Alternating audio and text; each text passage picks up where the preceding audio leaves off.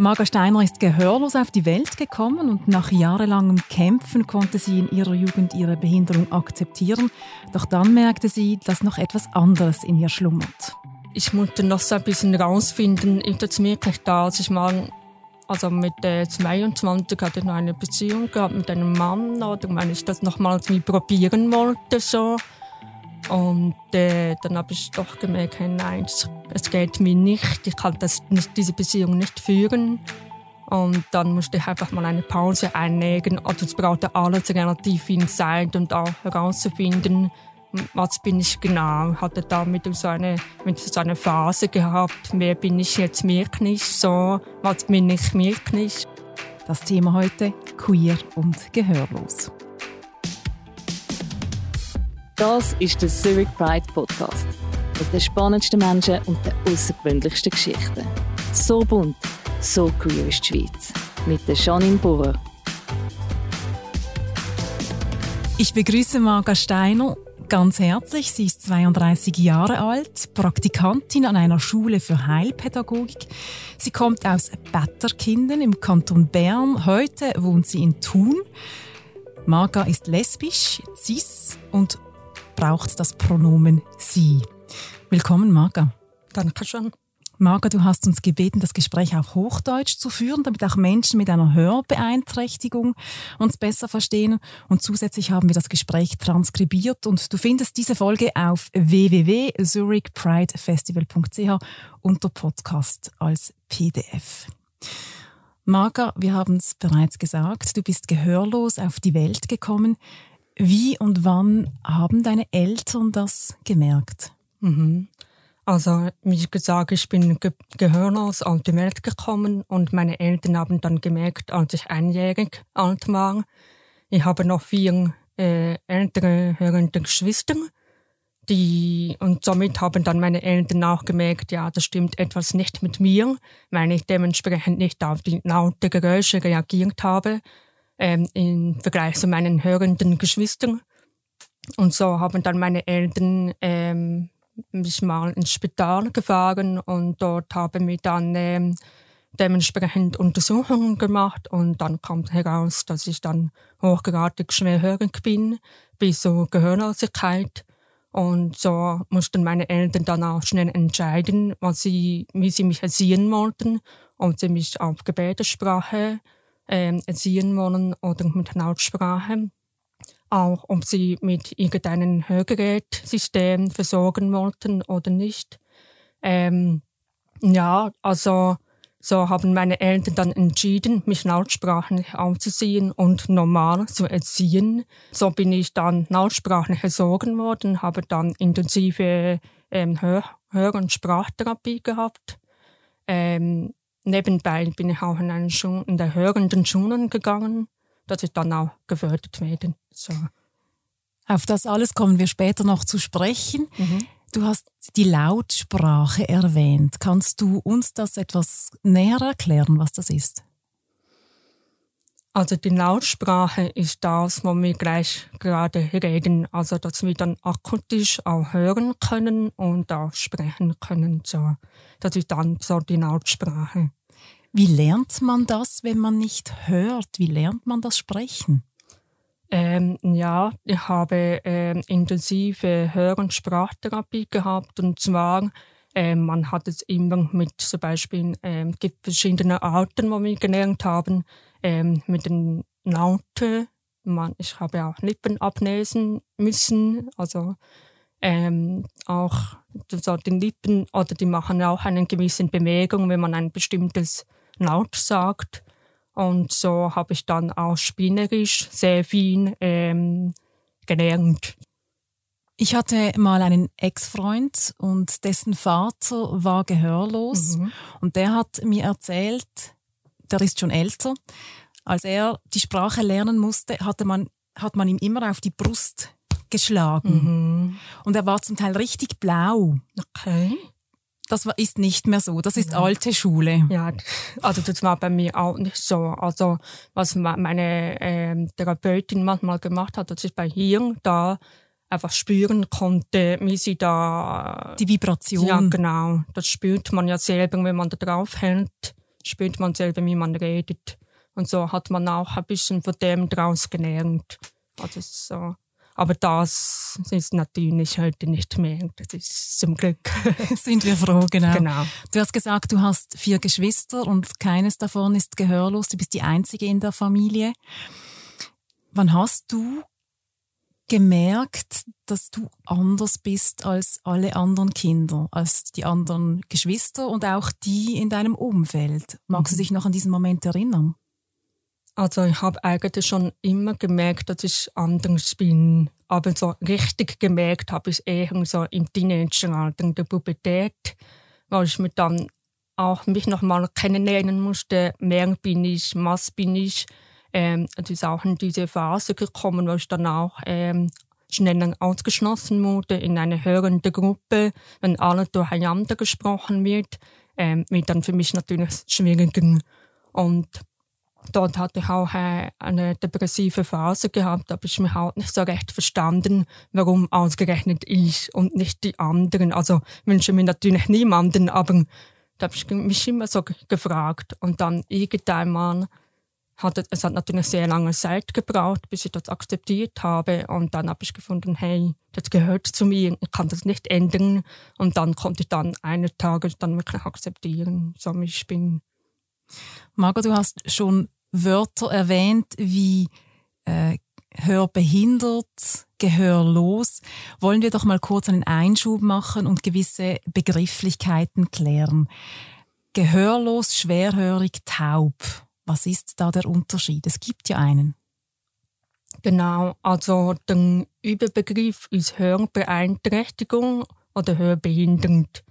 Ähm, und wie gesagt, es gibt ja verschiedene, ähm, sagt man dem, verschiedene Gruppen, also die Gehörlosen, also die komplett Gehörlosen, die dann keine Hörhilfen haben zum Beispiel. Aber man muss auch aufpassen, weil jeden Hörbeeinträchtigten, egal ob schwerhörig oder gehörlos, bezeichnet sich anders. Also ich sage immer, ich bin gehörlos, aber ich trage Hörgeräte oder Cochlea-Implantate. Also eigentlich bist du gehörlos und hörst gar nichts, aber mit Hilfe, Hilfsmittel kannst du hören. Genau, richtig. Was ist taub? Taub ist wirklich, ähm, dass man gar nichts hört. Also dass man komplett, auch, das ist eigentlich das Gleiche mit Gehörlos. Aber taub sagt man heute weniger, das hört man auch nicht mehr so gerne.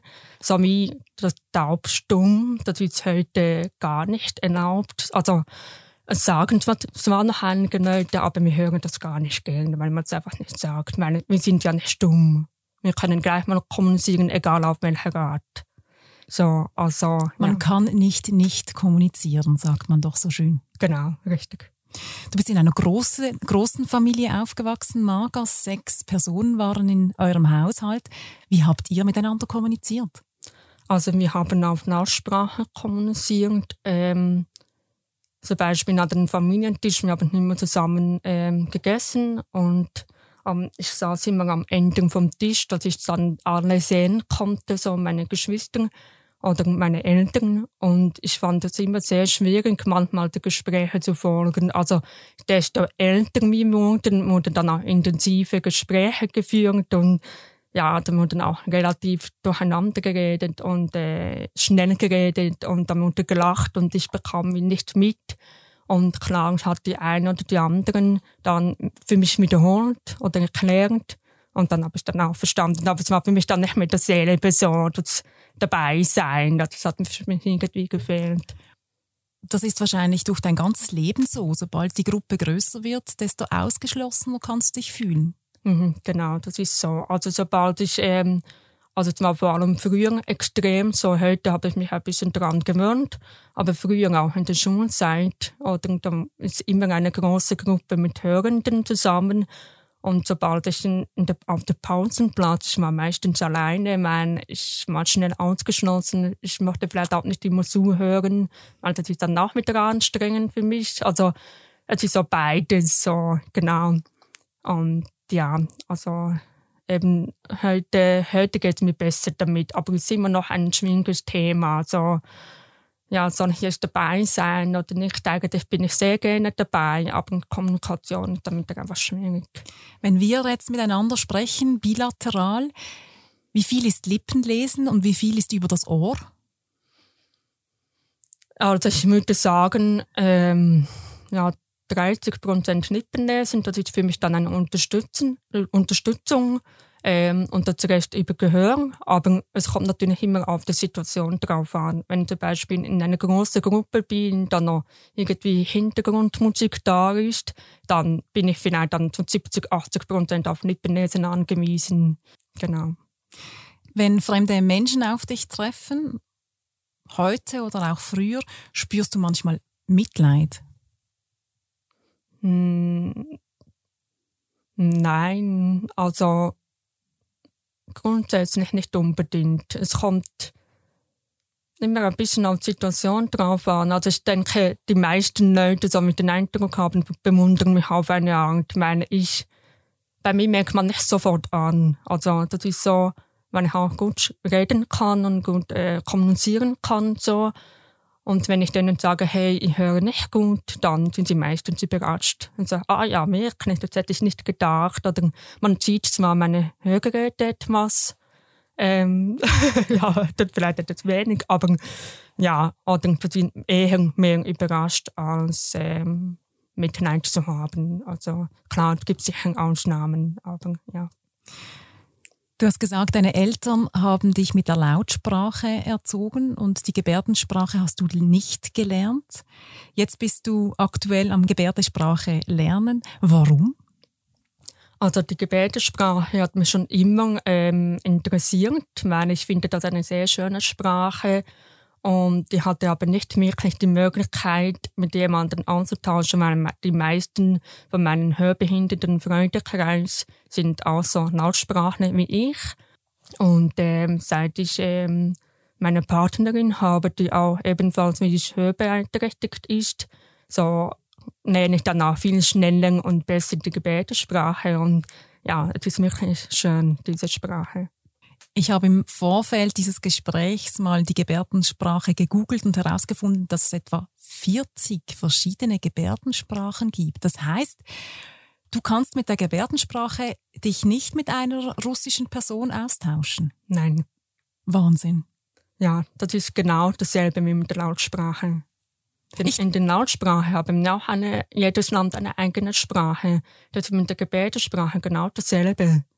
Ich dachte wirklich, das sei global und international, weil das wäre ja perfekt. Ja, das ist sehr spannend. Ich meine, die meisten hörenden Leute, die denken das, die haben das Gefühl, äh, Gebärdensprache kann man überall anwenden auf der ganzen Welt. Es gibt natürlich einen internationalen Gebärdensprache, das ist so ähnlich wie mit Englisch, wo man dann auch mehr oder weniger auf der ganzen Welt benutzen könnte, aber das verwenden nicht so viele Personen an. Also dem her wird dann auch mit der Schwierig. Aber ja, das ist so. Marga, du hast Implantate. Mhm. Die hast du mit acht und elf Jahren einsetzen lassen. Richtig, ja. Warum erst so spät? Weil das Gochner-Implantat kam erst danach frisch auf den Markt, plus und minus. Und so haben wir das mit achtjährig bekam ich dann das erste und das zweite mit elfjährig, genau. Und wie funktioniert das? Ist das immer drin oder kannst du das rausnehmen? Mhm. Also es ist immer, wenn ich es anziehe, ist es immer drin und wenn ich, ich kann natürlich anziehen, dann sieht es so aus. Also dann, jetzt zeigst du mir eigentlich ein, für mich ein normales Hörgerät.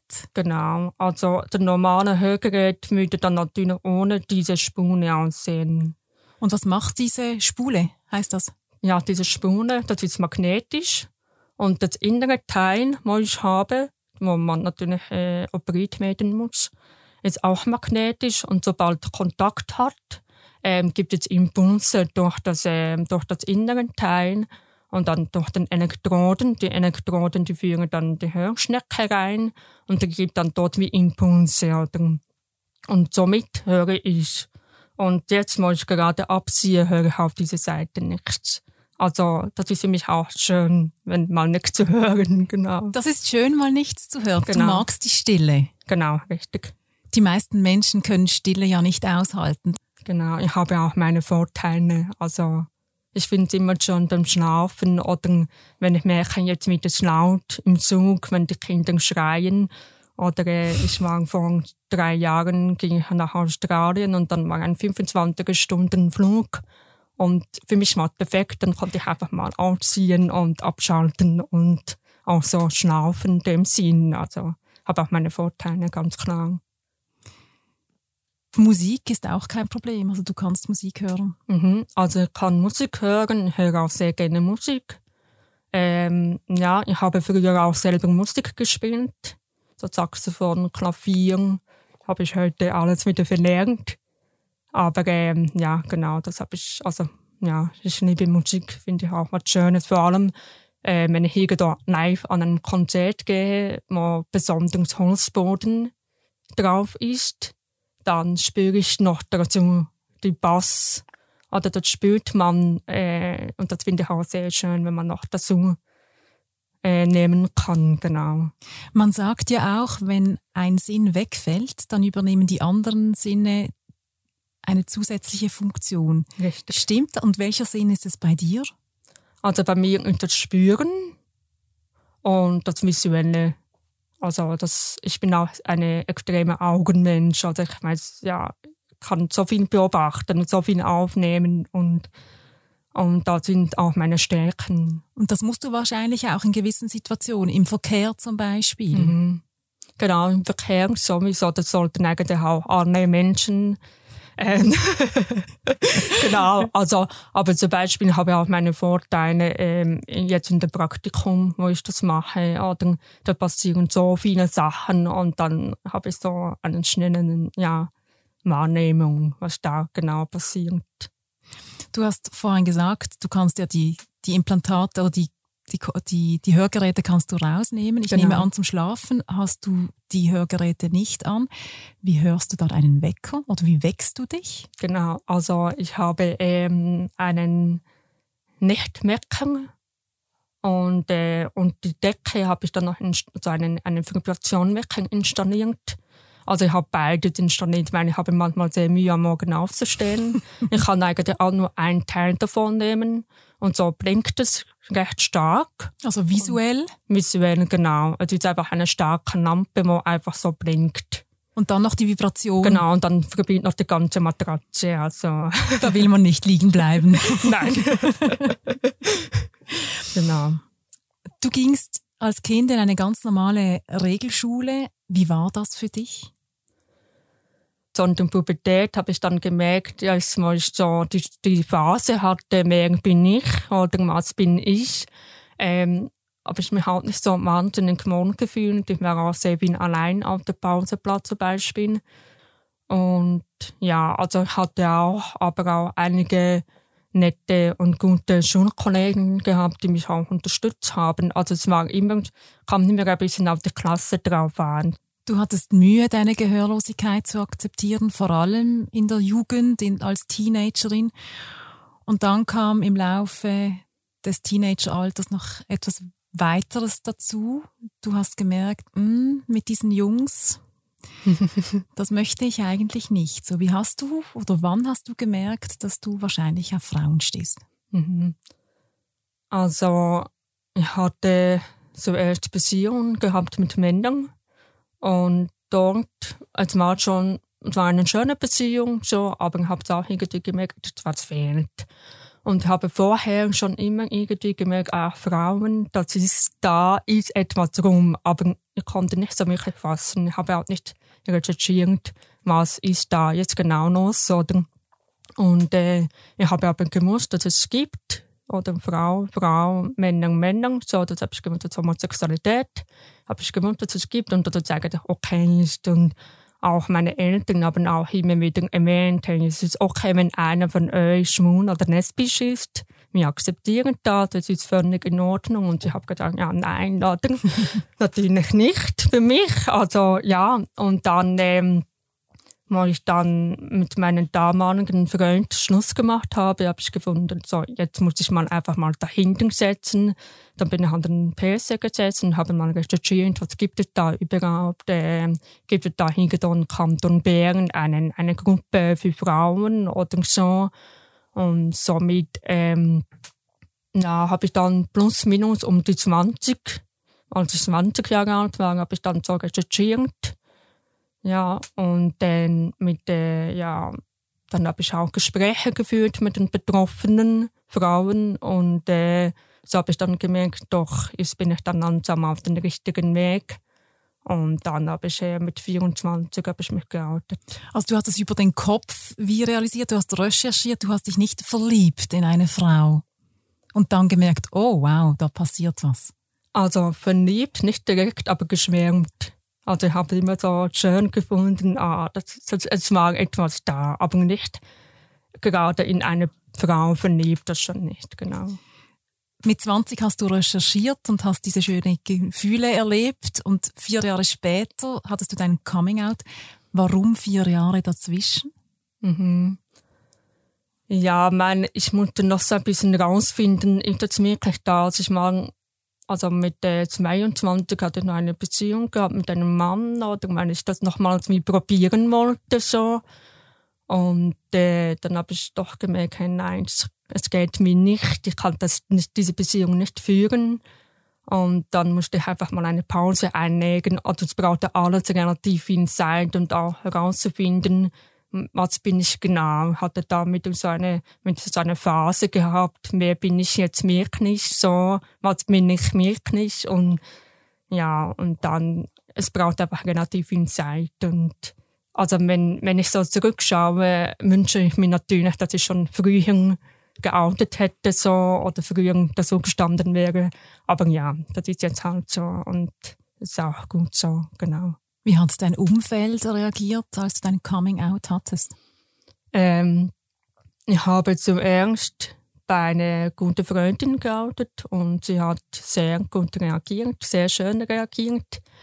Dann ähm, habe ich meine, bei meinen Eltern geoutet und äh, sie haben das akzeptiert. Also meine Mutter hat eben gesagt, ja, sie habe das schon gemerkt. Sie hat schon immer wieder darauf angesprochen, du steht nicht eher auf Frauen und so. Sie hat irgendwie gespürt, so meine Mütter meistens spüren, oder? Und mein Vater hat das auch sehr, also sehr gut akzeptiert, so wie meine Geschwister, war kein Thema. Also sie akzeptieren mich, so wie ich bin und ja, und auch meinen Umfeld haben gut reagiert. Also ich hatte bis jetzt keine schlechte Erfahrungen sammeln müssen, so von dem her hatte ich recht Glück. Was war für dich persönlich schwieriger oder auch einfacher zu akzeptieren? Deine Gehörlosigkeit oder deine sexuelle Orientierung, dass du lesbisch bist? Also für mich war ganz klar einfach, meine Homosexualität zu akzeptieren. Mein, das hat für mich mitgepasst. Und meine Hörbeeinträchtigung, das konnte ich natürlich nicht auswählen. Also es, kann niemand dafür, deswegen. Aber äh, ich hatte einfach mit dem jahrelang ähm, Mühe gehabt mit meiner Hörbehinderung, dass ich einfach, ja, dass ich so bin und dass ich auch schneller ausgeschlossen werde von der Gesellschaft. Und ja, dort hatte ich mehr Mühe. Also für heute kann ich das akzeptieren, heute ist kein Problem. Aber einfach, wenn ich das so vergleichen würde, dann schon die Hörbehinderung mehr, genau wie die Gesellschaft auf hörbehinderte Menschen reagiert und was sie besser machen könnte. Darauf kommen wir noch zu sprechen später. Margot, du lebst in einer Beziehung und deine Freundin ist auch gehörlos, das hast du bereits erwähnt. Wie der Alltag aussieht, plus welche Tipps du uns hörenden Menschen gibst für den besseren Umgang mit euch Gehörlosen. Gleich, jetzt aber kurz zu unserem Themenaufruf. Du lebst in einer queeren Beziehung, doch dein Freund oder deine Freundin ist ungeoutet, bei Familie, im Job und im Umfeld ganz generell. Und das läuft seit Jahren schon so. Eure Beziehung schwankt zwischen schöner Zweisamkeit und trauriger Einsamkeit. Erzähl uns deine Geschichte. Unser Thema demnächst, ich führe eine Schattenbeziehung. Werde Gast im Zurich Pride Podcast.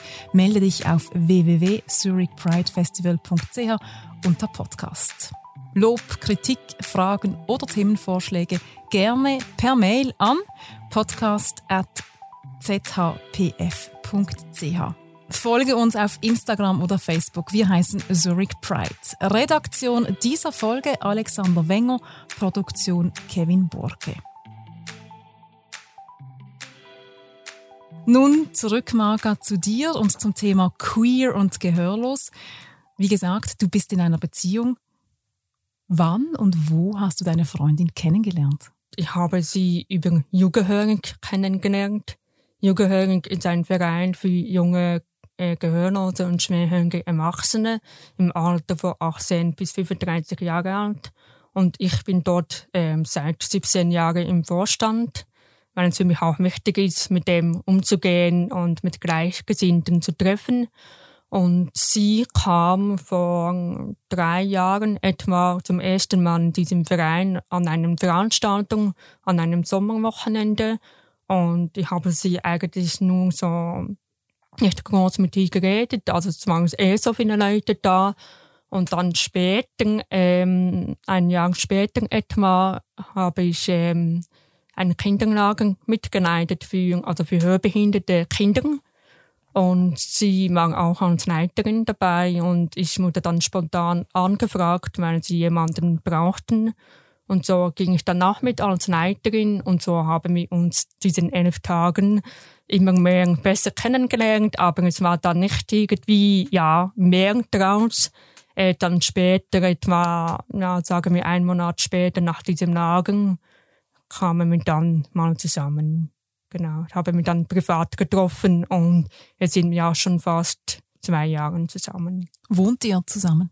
Nein, aber wir möchten gerne diesen Sommer, Herbst mal zusammenziehen. In Thun oder in einer, in einer anderen Ortschaft? Ja, es kommt darauf an, wie meine berufliche Zukunft aussieht. Wie gesagt, ich bin noch in einem Praktikum, noch bis, bis diesen Sommer und suche dann noch eine Stelle irgendwo in der Schweiz und ja, es kommt dann auch auf meine Situation drauf an.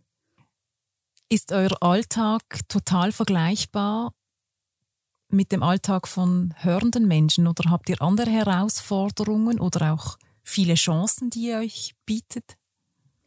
Also unsere Herausforderung ist einfach die Kommunikation im, im Alltag. Oder wir arbeiten beide ähm, in den hörenden Welt oder mit den hörenden Menschen zusammen. Ähm, und dann schon heute mit den Masken nicht mit uns doppelt anstrengend. Also schon mit der Kommunikation her, mit den Hintergrundgeräuschen. Ähm, wir müssen uns einfach viel, viel mehr konzentrieren und das macht uns schneller müde und ja, am Abend sind wir dann natürlich kaputt oder wenn wir dann ständig hinhören müssen. Ähm, ja, das ist für uns äh, im Moment dann eine große Herausforderung. Das heißt, dann zu Hause seid ihr eher auch einfach jede für sich und ruhiger, weil einfach der Alltag für euch beide sehr viel Energie kostet. Genau, richtig. Also wenn ich nach Hause komme, als Eltern ziehe ich dann meine Serie ab und dann bin ich einfach mal in der stillen Welt, weil ich brauche das einfach, diese, um diese Energie tanken zu können und ja, das ist für mich auch so eine Art Entspannung, einfach mal aussehen, so das Stille genießen und dann bin ich manchmal den ganzen Abend so, manchmal auch ein ganzes Wochenende, nein, ein ganzes Wochenende nicht gerade, aber einfach so stundenweise einfach mal nicht abziehen. Oder erst dann, wenn ich halt im Haus rausgehe, sehe ich dann wieder an, so. Aber das ist für mich so eine Entspannung, genau. Und wenn du deine Gehörgeräte abziehst, heißt das für deine Freundin, jetzt will ich nichts mehr hören oder kommuniziert ihr dann anders, nicht übers Hörbare? Genau, also wenn wir beide oder einer von uns das nicht anhat, ähm, wissen wir auch Bescheid oder? Ah, die hat dann nicht an oder man merkt es auch oder? Wenn man redet, dann merkt man, ah, die hat jetzt nicht reagiert, okay, gut, dann tue ich dann antippen oder? Irgendwie ein Zeichen machen und dann tue ich dann auf Gebärdensprache ähm, kommunizieren und auch wir lesen auch sehr viel von den Lippen ab, also äh, das, unsere Kommunikation ohne Hörgeräte, das geht auch sehr gut, genau. Hattest du schon eine Freundin, die gehört hat? Mm, ja, ich hatte ähm, auch Beziehungen mit hörenden Frauen gehabt. ähm, ja, das, war, das ist natürlich eine andere Art Kommunikation oder das ist auch so ein bisschen Verständlichkeit war da, also sie, sie haben mich akzeptiert, mussten sie auch fast, oder wenn sie mit mir zusammen sein wollten. Sie waren hoffentlich verliebt. Genau.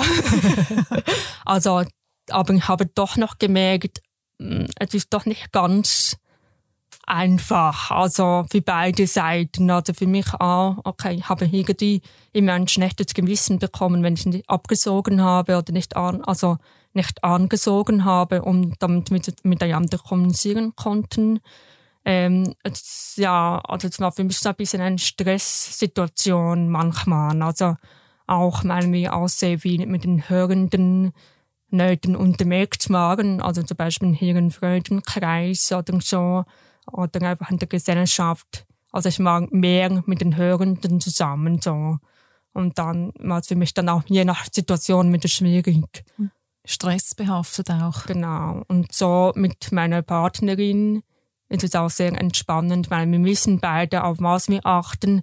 Ähm, wir haben auch sehr, sehr viele gemeinsame Freunde, übrigens zugehörig, wo, wo wir einfach kennen und dann sind wir auch die meiste Zeit mit denen zusammen. Aber klar, wir haben auch unseren hörenden Freunden und die haben dann auch mit den, also, also sie wissen es, sie haben Verständnis, das ist nicht kein Thema, so. Genau. Wie streitet ihr? Also so richtig heftig gestritten haben wir uns noch nie. das kommt dann vielleicht, wenn wir dann zusammen wohnen. äh, ja, also ich habe auch schon Situationen gesehen, dass eben zum Beispiel Gebetessprache oder wenn man auf Gebetessprache streiten würde, dann auch immer die Gebetessprache größer oder die Mimik mit vielleicht böse, es wird immer größer, so quasi, wenn wir lauter sprechen würden, werden wir auch lauter. Und in Gebetessprachen dasselbe, sie werden immer lauter mit den Zeichen oder größer und größer, genau. Oder das finde ich auch sehr spannend zu sehen, ah, okay, da sind sie vielleicht am Streiten, so. Im Umgang mit hörbeeinträchtigten Menschen sind viele Menschen wahrscheinlich irgendwie unsicher. Mhm. Erlebst du das auch so? Ich merke das selbst bei mir, als wir uns unten begrüßt haben. Ich hatte die Maske an und ich wusste gar nicht, wenn ich jetzt spreche, verstehst du mich überhaupt? Also es löst eine Unsicherheit mhm. im Gegenüber aus. Mhm. Merkst ja. du das? das äh, ja, das habe ich auch schon immer wieder gemerkt. Also es ist immer schwierig für die Personen, habe ich auch schon erlebt, ähm, dass sie mit mir so extra überdeutlich gesprochen haben, also einen richtigen großen Mundbild gemacht haben und das, das habe ich halt nicht gerne. Also das ist für mich einfach so übertrieben, weil ich brauche das nicht und ich bin auch nicht, auch nicht blöd in dem Sinn.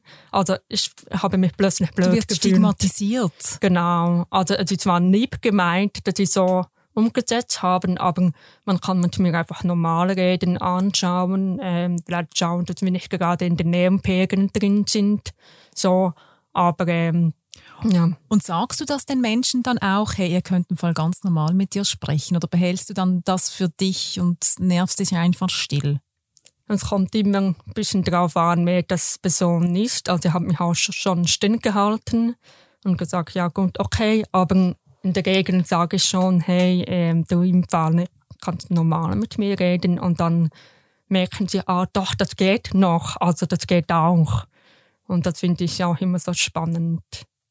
Wir führen dieses Gespräch ja auf Hochdeutsch, weil uns noch andere gehörlose Menschen zuschauen und es einfach einfacher ist, Lippen zu lesen auf Hochdeutsch. Genau. Wir haben das Vorgespräch zusammen auf Schweizerdeutsch geführt, du auf Bärendeutsch und ich auf Baseldeutsch. Genau. Gibt es Dialekte, die einfacher zum Lippenlesen sind wie andere? Also die ganz schwierigen Dialekte wie von Appenzell oder Mannissen, so, also zum Beispiel beim Mannis finde ich sehr schwierig, ähm, schon, schon von den Wörtern her, weil ich die meisten Wörter gar nicht kenne. Das geht mir genau gleich. Genau, und dort, also Lippen abnehmen geht ja noch, aber was bedeutet das jetzt, dieses Wort? Das ist für mich, da verstehe ich Bahnhof, also, ja, aber, ähm, schwingen Lippen abzulesen ist nicht unbedingt. Es ist einfach mehr die Sprache. Oder Lippen ablesen, das geht meistens, auch wenn man vielleicht auf Englisch unterhalten würde. Oder muss man ja auch Lippen ablesen, aber die Sprache ist dann anders. Es kommt darauf an, ob man die Sprache versteht oder nicht. Also das ist dann das andere. Kannst du Englisch? Ein bisschen, ja. Und das hast du auch gelernt in der Schule, ganz normal? Also in der Schule habe ich kein Englisch gehabt, aber ich habe einmal Privatunterricht genommen und ging dann war dann vor drei Jahren in Australien und habe dann fünf Wochen Englisch gelernt. Also war dann in einer Englischschule so. Corona und die Maske. Mhm. Das hat euer Leben erschwert. Genau.